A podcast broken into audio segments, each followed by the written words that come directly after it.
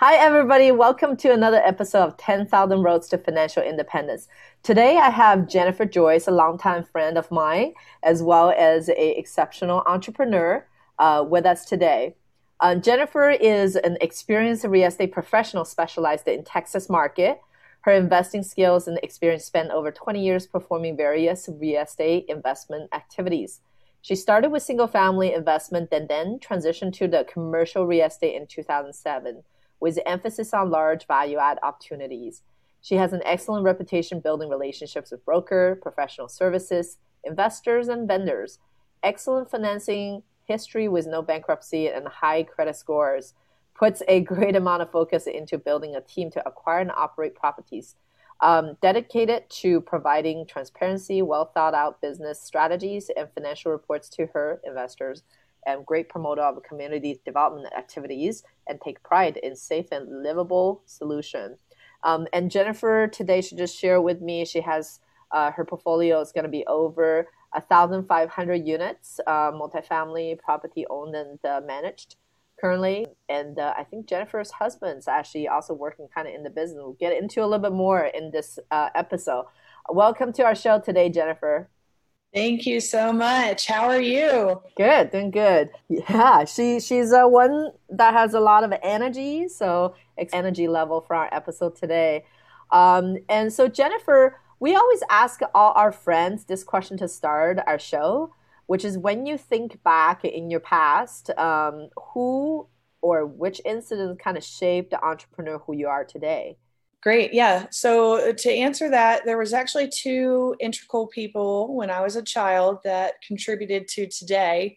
My mother was a teacher and my father was a programmer. And so I had two W-2 parents influencing me and found out that one of my father's cousins decided to start his own business.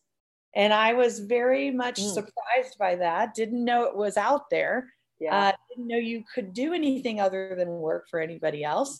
And he just decided one day that he was going to go start his own business. So that gave me some awareness that it was possible, that there's things out there besides just, going to college and getting a good job. The other influencer was actually my mother. So even though she was a teacher, she also owned rental properties. So every summer when the school year would end, me and my brother would go work on the rental properties, and all of her leases expired in the summer. So they cleaned, gutted, all of the things you could imagine as a nightmare on a rental property. We saw as children, right? Yeah. And you got to do all of that work is my brother, my mother, and me.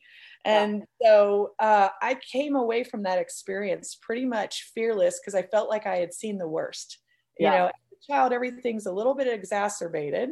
So I thought that's as bad as it could possibly get, right? Yeah. And so that opened my eyes to real estate very young. So I'm second generation. And I also knew how bad it could get and that you can recover from that. So that sense of analysis paralysis didn't exist. I knew it was possible to start businesses through real estate and earn income from that. Yeah, absolutely. That's awesome. Because you kind of see the worst and then but also you see the recovery. I think that's really great to emphasis is from that, which is the resiliency of real assets. And so moving forward, but you didn't end up just become an entrepreneur right out the gate. You kind of fulfill the W-2 duty. Tell us a little bit about that transition, like how that kind of transpired. Yeah. Like any parents, they want their child to go get a degree, right? So I was very much pushed in that direction to go ahead and get a degree. So while I was getting my degree, I had to earn money in order to pay for the tuition. And so I stumbled into the IT world while I was earning my degree, but my degree was in accounting. I was really good at math and I felt like it was a good fit. And so I was studying to be an accountant while earning an income in IT. So by the time I graduated with my bachelor's, the entry level position for an accountant was a $25,000 pay cut to go to my degree. Yeah. And so I said, who would want to do that? But I satisfied the requirement of my parents. I got the degree and I stayed in the IT world for quite some time. Mm-hmm. Then after my firstborn, I wanted to scale back. I wanted to have less hours, less travel. I was traveling for IT. And so I said, you know, my husband was making good money by that time. And I said, well, why don't I try out this accounting degree that I got all those years ago, and went of all places and worked for C.B. Richard Ellis, keeping the books on high-rise office buildings. Nice. And got to see profit and loss statements for owners and third-party property manager salaries and all the things related to that behind the scenes that you see as an accountant. Mm-hmm. And so, you know, it just further pushed me into the real estate side. You know, I kept getting exposed over and over again. Yeah. And once I had my college tuition paid for through my IT degree, I also started investing in real estate. So I was working and traveling and buying real estate all along the way. And like most people, started out in single family because that's what I had been taught by my mother. Right. And then I thought the strategy was you buy one house, then you buy two, and eventually you'll own multifamily and larger assets as you keep duplicating that money. Mm-hmm. Yeah, that's awesome. That's a huge transition, but also one that you kind of collected your skill sets along the way to do that. Now, you mentioned you have some single family holdings. Like a lot of us, we started with single family and kind of transitioned into the bigger games. So what is your first investment like, you know, being, you know, single family? What did you learn? How did you get into it? You know. So like most people, I paid for a course with a guru. And so 20 years ago, I found a guy who actually, I just recently found out he's still doing it. He's still educating. And I took a course where he went over all the different possibilities in real estate. And one of the things that he provided was purchase contracts, assignment contracts, and leases. Mm-hmm. So when I bought my very first house, I actually used his templates to get started.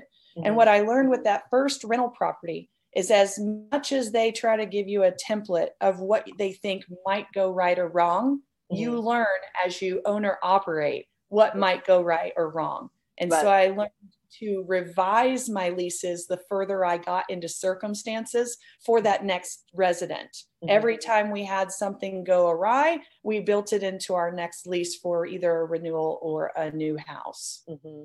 Yeah, that's awesome. Kind of really learning on the go type of thing. So from the single family, and how did you find the funding for that? Did you just save up from your W-2 and kind of bought your own properties? Some of it was W-2 and some of it was the timing. So 20 years ago, we had the refi boom, which also meant we had 100% financing, no doc, no credit, no income. Everybody's heard about that because they saw the results of it in 2008, right? Right. Back in 2000, 2001, you could, if you did it correctly, you could find things that were going to rent for more than the mortgage payment, and you could go in with little to no money down. And so I was taking my W-2 savings and taking care of the closing costs or partial down payments and getting into as many single families as I possibly could during that time. Now, you paid an interest rate for doing it that way, but I still was able to cover all the expenses and make a little profit on every single one that I did. Yeah. And so it was just a strategy that I used to get into the space very young, mm-hmm. because the fear factor was already gone from my childhood. And so now 100% financing was available. And mm-hmm. I knew over time, those properties would appreciate. Yeah, that's awesome. So then how did you transition into the commercial space? Into the commercial space. So as you grow your single family portfolio, then you start to get more creative. You want to buy things for cents on the dollar. You don't want to pay retail. So we started looking at bankruptcies, foreclosures, tax sales, and we ended up buying property at the steps and turning around and flipping it for bigger cash proceeds to double and triple. And so we started buying small multifamily through bankruptcies, foreclosures, and tax sales. Mm. And so our first apartment complex was 12 units in Arlington, Texas, and we bought it on the steps, cash. Wow. So we only knew at the time to use our own money. We didn't know any other way other than getting a loan for a partial real estate transaction or paying all cash at the steps to do that type of transaction. Gotcha. That's all we knew at the time. So 2007 was our very first multifamily building. Nice, nice. And so 2007, the first multifamily building, I think in between there was like 2008. Was that right before the crash or was that right after crash? And how do you kind of deal with that? So the 2008 was the second market correction we had been through. Right. The first one was 9/11. So we purchased a ton of single family right before 9/11. And then we bought our first multifamily right before the 2008 crash. Great. So that was our second correction. But the good thing about rental properties is when things are going in the wrong direction for your homeowners, you have increased rent amounts happening in the rental space. Mm.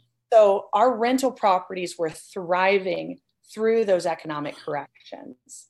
And then they kind of stabilize, and then people start selling off again because prices are rising. Then you have your economic correction, then rents raise again, and you start all over. So it's very much almost like a 10-year cycle. And we figured out now that it's 2021, we figured out they last about 8 to 12 years between cycles. So we should expect there to be a correction about every 8 to 12 years, just off of my adult life, not going off of economics or anything like that, just my personal experience. Yeah, definitely. And then some will say that maybe the corrections already happened. You know, that's often a question I got from investors about, hey, where do you think the market is? And some will say, hey, the correction already happened, and it's true for small business owners.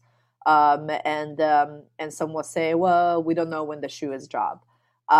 So what's kind of your take on that? So I think we had a Texas winter freeze, and the Texas winter freeze is gone, but we have not had our winter yet. And we're starting to see signs of that. I mean, if you look at, we have a labor shortage, there's for hire signs everywhere. There's supply chain issues everywhere. We're still infusing millions, if actually trillions of dollars into our economy. There's going to be a consequence for that. And we have some tax laws that are expiring next year. Got it. So right now, are you in a more acquisition mode, or are you more in a Stacy and cautiously proceed, or more a kind of like, oh, we're waiting and see? We were never wait and see. So everybody's remembering the last 18 months to 2 years. The minute that happened, we saw that as our sign of the next economic correction is on the way. So we went into a frenzy of acquisitions last year. There was a lot of people who went to the sidelines, a lot of people who wanted to wait and see. We did the opposite. We started buying as fast as we could. We also saw opportunity because people were unsure of the market. We were getting major COVID discounts on properties to the tune of 7 figures off of properties we were buying. Things have rubber banded a little bit back where everybody's wanting to get a larger price.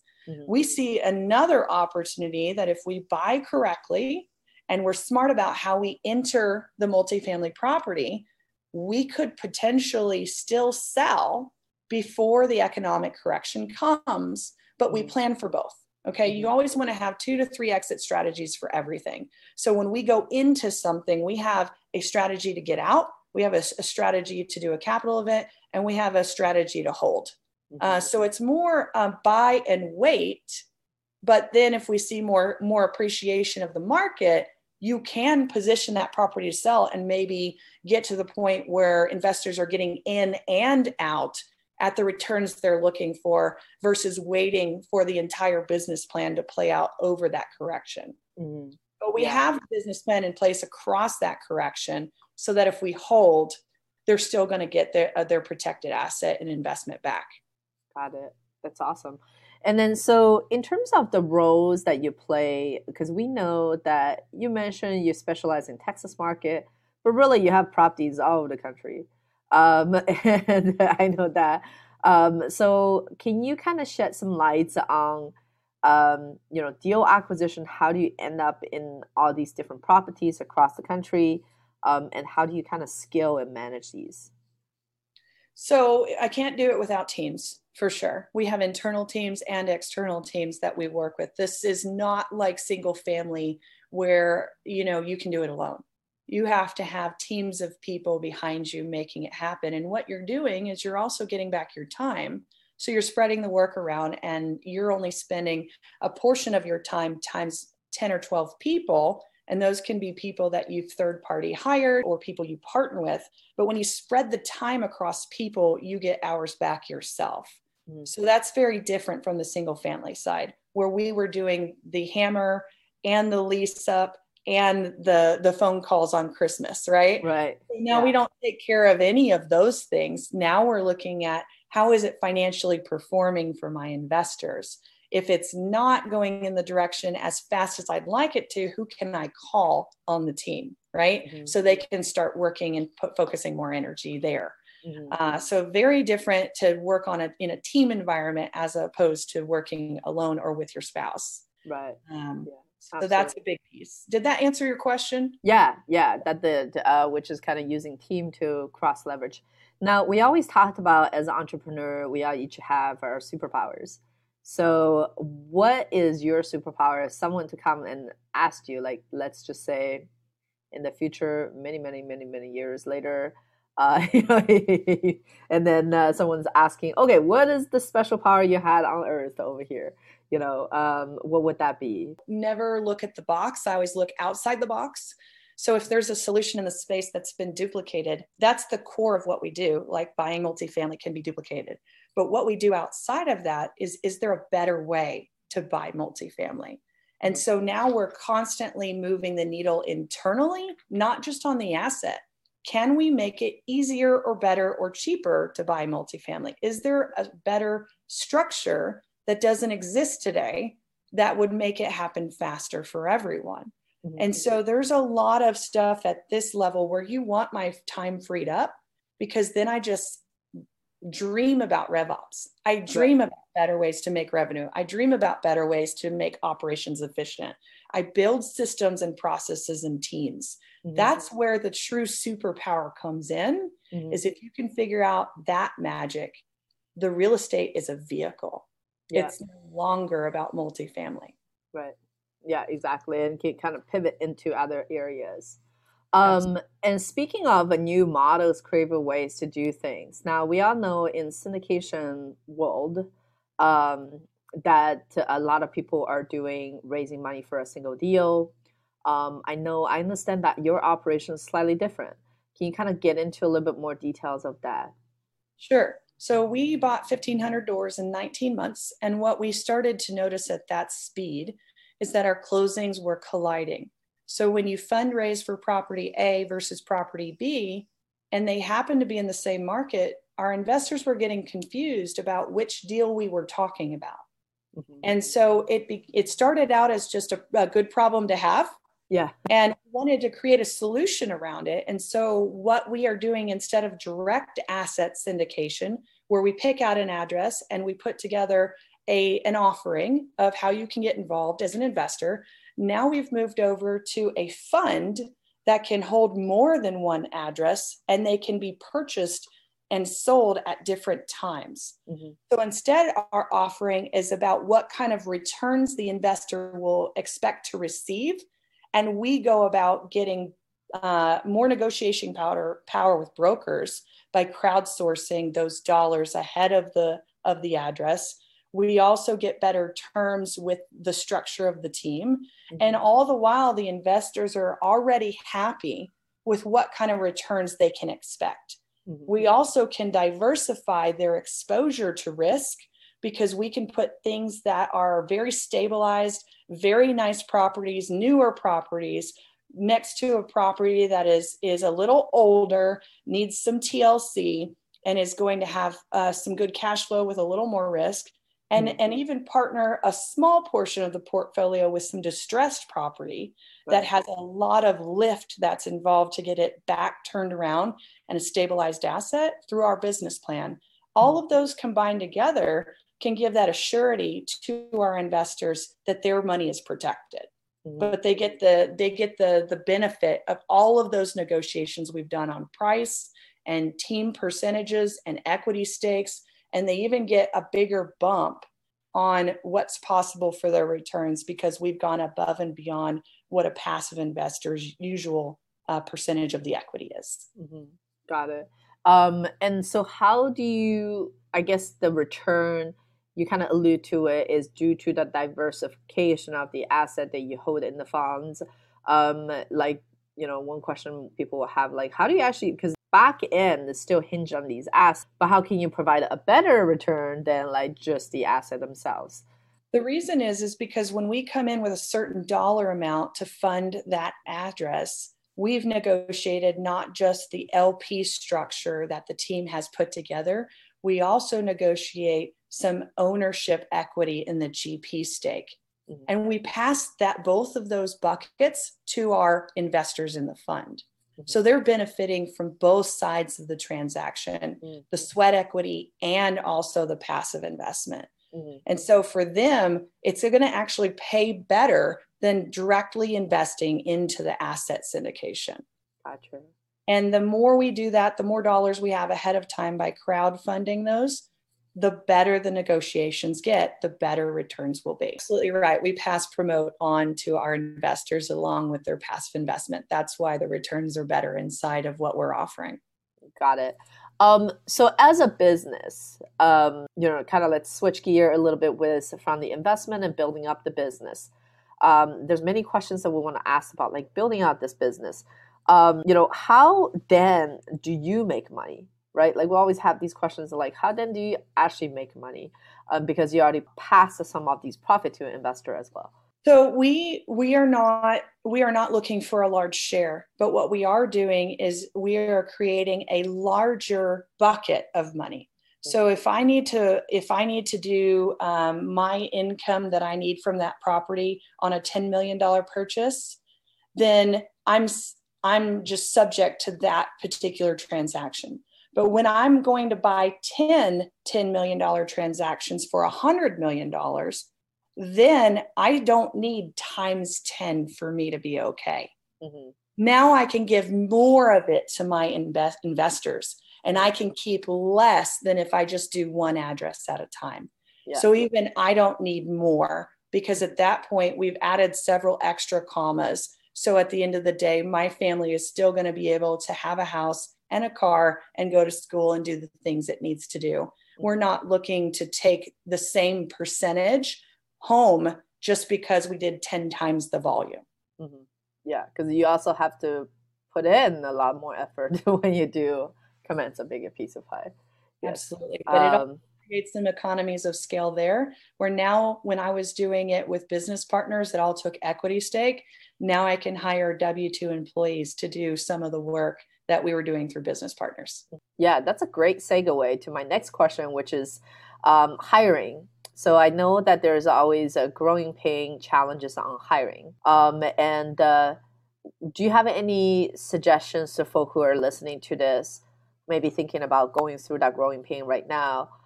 What are some of the positions that you see are the best hire for your first couple employees? And then also follow up a question to that is, when is a good time to switch to a W-2 employee versus a vendor? So I've had some of this come from corporate America. By the time I left corporate America, we had done things like DISC profiles or personality testing.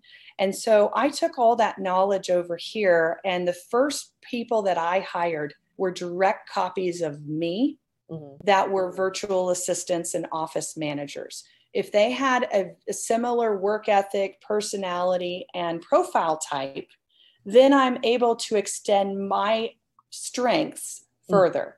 Mm. And so then I can offload some of the things I understand and love onto them, and they're a direct copy of me. So we actually started there, as opposed to, I'm not really good at social media, I should hire a social media person. Instead, I hired an accountant because I have an accounting background and I want them to speak my language so I can get some help in accounting with these financial statements. Mm. And that's been extremely successful. But what we found through that process is, expect it to be 3 times as long as you want it to be, if not longer. And you're going to go through a lot of attrition before you find the one. And what we learned through that is, it even had to be a certain personality type on a personality profile that was highly effective and successful inside our team. And so I would expect, just like you're building relationships with investors or partners, you're going to have to invest way more time than you want to in building an internal team. And so the first hire is probably not going to stay with you very long. You will get better as a business owner, hiring and firing as you get to know people and what your needs truly are. Mm-hmm. Absolutely. Now, interestingly, that is a very opposite method than I've heard other people do, which is to hire what they're not good at, and then getting that work that they're not competent to other people who are like, really, this is their superpower to work on. I'm guessing subsequently you did hire people who are doing the stuff that you're not particularly good with, and then kind of carry that baton as well. It's been a very interesting journey. So what's happened by almost doing the opposite of what everybody else thinks they should do, right? You're taught when you go into large multifamily to partner with your weaknesses. So guess what happens with your business partners? Mm-hmm. They hire lookalikes to them. So if you're not good at social media, but your partner is, and they hire a virtual assistant or a staff member who's good at social media, they can speak their language and make an extension of themselves. So you don't eliminate all your partners. You're still going to have weaknesses. You're still going to partner with your weaknesses, but they have the ability to grow their teams as well. Yeah. And then hopefully you end up staying with the similar partners as you go into your 5 or 10 or 20-year projections, mm-hmm. and they continue to bring those weaknesses through staff members over time. Gotcha. Got it. So hire your weaknesses. You kind of answered the question of weaknesses, but maybe partner with people who are similar to you. It depends on situations and the roles that you want them to play. It's the opposite. You're going to hire your strengths and you're going to partner with your weaknesses, and your partners are going to hire their similar people because they understand them. Huh, exactly. Interesting. Very good. I learned something. Maybe that's why all these years banging my head on hiring people. Great. So what is kind of like 5 years, 10 years from here, Jennifer, for you and your family? So 5 years from now, we will be probably working on fund number 4 or 5. We see this first one establishing track record, and then they'll get pretty quick after that, just like buying multifamily. What I see in 10 years is we'll be headed for another correction, right? We'll be back in the full cycle of things. So my kids will be teenagers at that point, and we'll be preparing for the next appreciation of the market and then the correction. So I like that it's a decade long, somewhere from 8 to 12 years. It works really well to plan for that. But it took me 2.5 corrections to figure this out. It took the pandemic showing up for the light bulb to go on that we have an opportunity here. Do I really want to wait 10 more years? Yeah. So if you take advantage of where we are in the cycle today, I wouldn't wait that decade. I would get started today. Mm-hmm.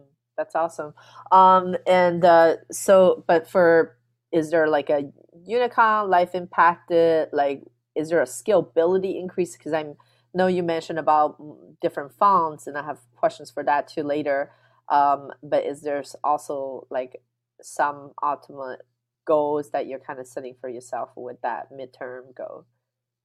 Usually once you have found your superpower and that's become a large part of your day, you start dreaming towards how you can give back. So now the focus is shifting. Our income comes from multifamily. It's all we do. Our income comes from fund management. It's all we do. Now we're looking at how to give back in the world. Mm-hmm. So what's become really important to us is patriotism and also homelessness. We're already in the housing space. I was raised to be extremely patriotic. My father served. My nephew is leaving for the Air Force soon. So we wanted to find a way to tie in the things that we're passionate about into a solution that can benefit the world. Mm-hmm. And so we're doing some very interesting things, talking to mayors about their homelessness problem. And it's very early on in the plans, but what we have found is that usually homelessness is a symptom of a bigger problem.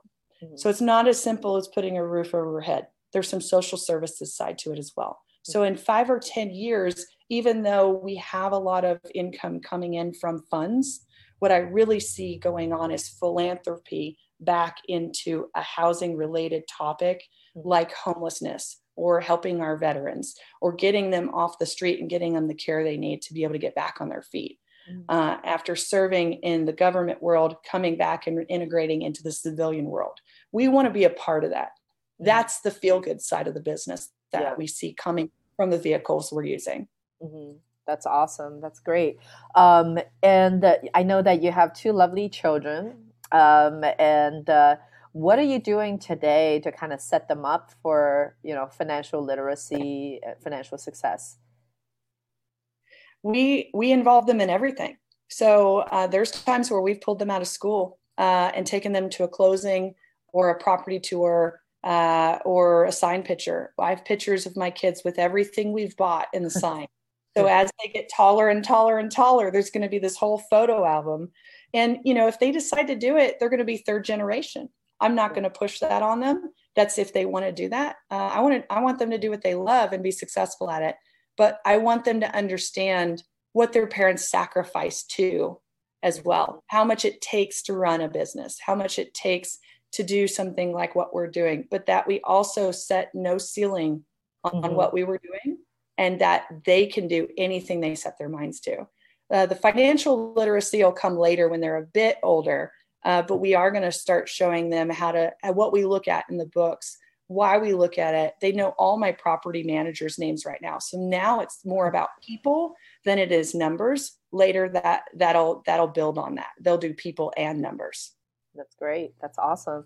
And I understand that your husband kind of work in the same industry as you do. You can kind of get into this a little bit. What does he do?